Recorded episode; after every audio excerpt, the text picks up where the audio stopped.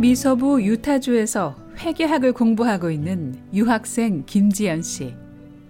어린 자녀 둘을 돌보는 일만으로도 벅찰 텐데 최근 개강한 학교 수업에 참여하느라 하루 24시간이 모자란 일상을 보내고 있습니다. 김지연 씨, 오늘따라 늦게까지 잠들지 않는 딸을 곁에 두고 자신의 이야기를 다시 한번 풀어 놓습니다. 사실 저는 그런 게 잘 이해가 안 돼요. 이제 뭐 취업이 힘들다 막 그런 거 있잖아요. 취업난 뭐 청년들이 뭐 취업난이 힘들다 그런 게 잘 와닿지는 않아요. 어, 처음에 한국으로 왔을 때 어, 남편이 사실 처음은 그렇게 권했어요. 이제 공부를 좀 하자. 그 공부를 하는데 어, 돈도 벌어야 되겠고 또 공부도 해야 되겠고 우리는 어느 하나를 놓을 수가 없으니까 남편이 대학을 이제 사이버 대학을 다니면서 공부를 하고 또 회사를 다니면서 일도 하자. 남편의 권유에 힘입어 지연 씨는 북한에서부터 관심이 많았던 분야를 공부하기 시작했는데요.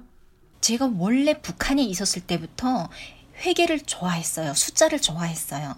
저희 북한도 그런 수능 시험 비슷한 게 있어요. 이름은 다르게 부르는데 그런 수능 시험에서 제가 어 900명 중에 4등을 했어요. 저는 수학을 좋아했기 때문에 이제 회계 관련 이런 대학에 가고 싶었어요. 근데 평양에 있는 저는 지방에 살았는데 이제 평양에 있는 건설 건재 대학이라는 데를 저 저한테 제가 발령장을 받은 거예요. 건축하는 건축물 도면 그리고 뭐 그런 대학이에요. 저는 그 거기에 흥미가 없었고 이제 그리고 또 두 번째는 집에서 멀리 떨어져서 이제 평양에 가야 된다는 그런 두려움도 있었고 여러 가지 요인으로 해서 제가 그 대학을 그만뒀어요. 원했던 공부였다면 상황이 어려웠어도 학업을 마쳤을지도 몰랐던 일. 교육열이 높고 직업 경쟁률도 높은 한국에서 배울 수 있는 기회와 장소는 많았고, 지연 씨는 학원을 다니게 되는데요. 그러는 동안 10개가 넘는 자격증을 따고 덕분에 첫 직장도 갖게 됐습니다.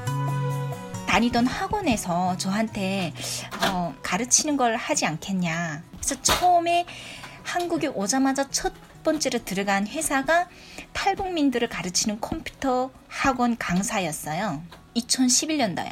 월급은 많지 않았어요. 100만 원 정도를 받았던 것 같아요. 그래서 그 회사를 다니면서 돈도 벌고 또 어, 제가 공부하고 싶은 그런, 그런 부분도 공부를 계속 했어요. 탈북민들을 가르치는 학원에서 공부와 일을 병행할 수 있었던 김지현 씨.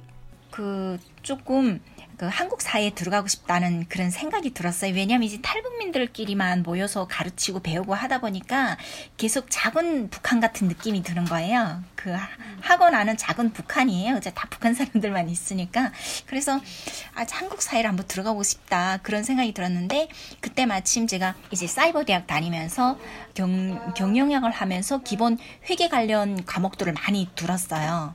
그래서 이제 회계 관련 지식들이 어느 정도 쌓여 있고 또 회계 관련 자격, 자격증들도 좀 있고 하니까 음, 그 자격증하고 그 사이버 대학 졸업한 그 다니는 그땐 다니는 과정이었는데 그걸로 해서 apply를 한번 해봤어요. 그냥 그 그냥 회사들에 apply를 여러 군데 넣었는데 그리고 거기 가니까 좀 월급도 훨씬 많이 높아졌고 그리고 또 한국 사회를 많이 알게 됐고 회사에 취직해 경력을 쌓고 있던 김지연 씨가 갑자기 대학 교수가 될 꿈을 갖게 된 계기는 무엇이었을까요? 사람 탈북민들만 가르치는 그 학원에서 회계 관련 자격증도 가르쳤어요. 자격증 관련된 클래스도 가르쳤어요.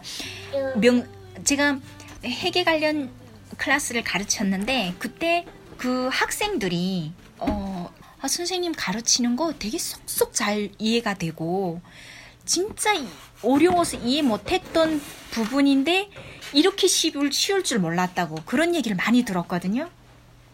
네, 그래서 제가 그때 어, 나 좀 가르치는데 조금 소질은 조금 있나 봐 그런 생각을 했었어요. 잠깐. 탈북민들을 가르치며 종종 참 쉽게 잘 가르친다는 이야기를 들어왔던 지연 씨. 탈북민이 아닌 일반 학원을 다니며 스스로에 대한 자신감을 키우는 경험을 하게 됩니다.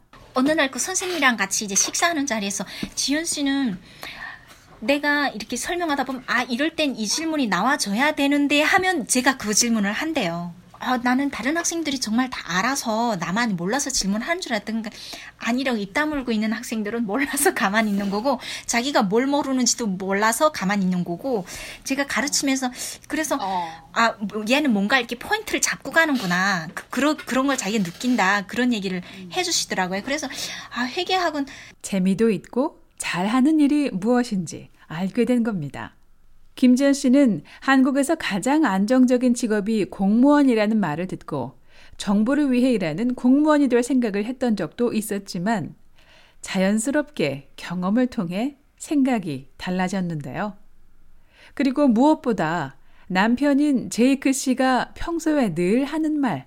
이제 학원에 다니고 그게 너무 재밌어 하고 그러니까 오빠가 지연아 너는 어 꼭 회계를 꼭 이렇게 가르치는 그런 가르치는 사람이 됐으면 좋겠다. 오빠가 음. 그러는 거예요. 든든한 지원군인 남편까지 이렇게 말해주니 지연 씨는 자신에 대한 더 큰 가능성을 현실로 만들고 싶어졌습니다. 새벽에 학원 다니고 낮에는 회사 일을 하고 밤에는 야간 대학을 다녔습니다. 잠을 줄이면서 몸은 고단했지만 이렇게 흥미진진한 일이 또 있을까 싶었다는 김지연 씨. 오빠 생일날이었어요. 근데 학원에 가야 되는데 생일 1년에 한 번밖에 없는 생일을 어떻게 하지? 막 갈등을 했어요. 그두 두 사이에서. 그래서 오빠한테 전화를 했더니 오빠가 무조건 학원으로 가라고. 학원 가면 퇴근하면 11시거든요. 집에 오면. 11시니까 생일이 다 지나가잖아요. 그래서 막 오늘 저녁만 그냥 퇴근하고 그냥 바로 집에 갈까? 막 그런 문자를 하니까. 근데 마음은 한쪽으로 학원에 가고 싶었어요. 사실. 근데 오빠가 무조건 학원에 가서 공부하고 오라고. 괜찮다고 자기 생일 지연이가 공부 잘하면 자기는 더 행복하다. 학원에 음. 꼭 가라. 그래서 오빠 생일날 저녁도 학원에 가서 공부하고 진짜 기쁜 마음으로 집에 돌아왔던 기억이 있거든요.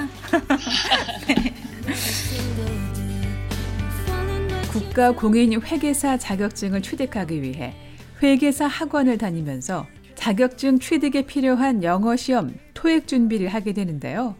한국의 영국 문화원이 탈북민들에게 제공하는 1년 과정의 영국 유학의 꿈도 꾸며 영어 공부에 전념하기도 했습니다. 2009년에서 2010년 1년 차이로 한국 정착을 시작한 제이크 김씨 부부. 2015년 미국 유학길에 나서기 전까지 그야말로 하루하루를 꽉 채우며 배우고 일했습니다.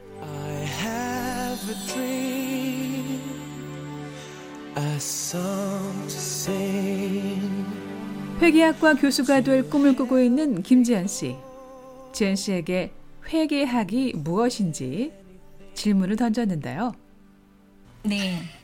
만일 기사님이 저한테 돈을 100불을 빌려주셨어요. 그러면 기사님 머릿속에서는 지은 씨에게 빌려준 돈 100불 이런 메모리가 있을 거 아니에요. 네.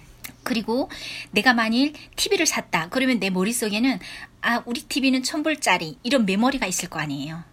이거를 숫자로 표현을 하는 게 그냥 회계학이에요. 내가 빌려준 돈, 받을 돈, 갚아야 할 돈, 뭐, 산 물건, 판 물건, 이런 것들을 숫자로 나열한 게 회계학이에요. 근데 단지 거기에다가 서로가 다 누구나 들으면 다 알 수 있는 전문 용어로 갖다 붙인 거예요.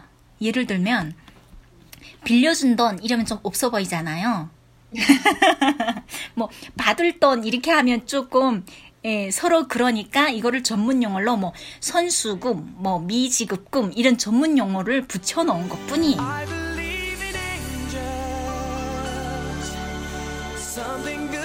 남편의 말을 믿고 목숨을 걸고 탈북한 김재현 씨는 자유의 땅 한국에서 마음껏 공부하고 자신의 꿈을 찾을 수 있었습니다. 그리고 더 큰 꿈을 이루기 위해 밟게 된 땅 미국. 제이크 씨와 김지연 씨는 미국에서 새로운 도전을 마주하게 됩니다. BOA 뉴스 장량입니다.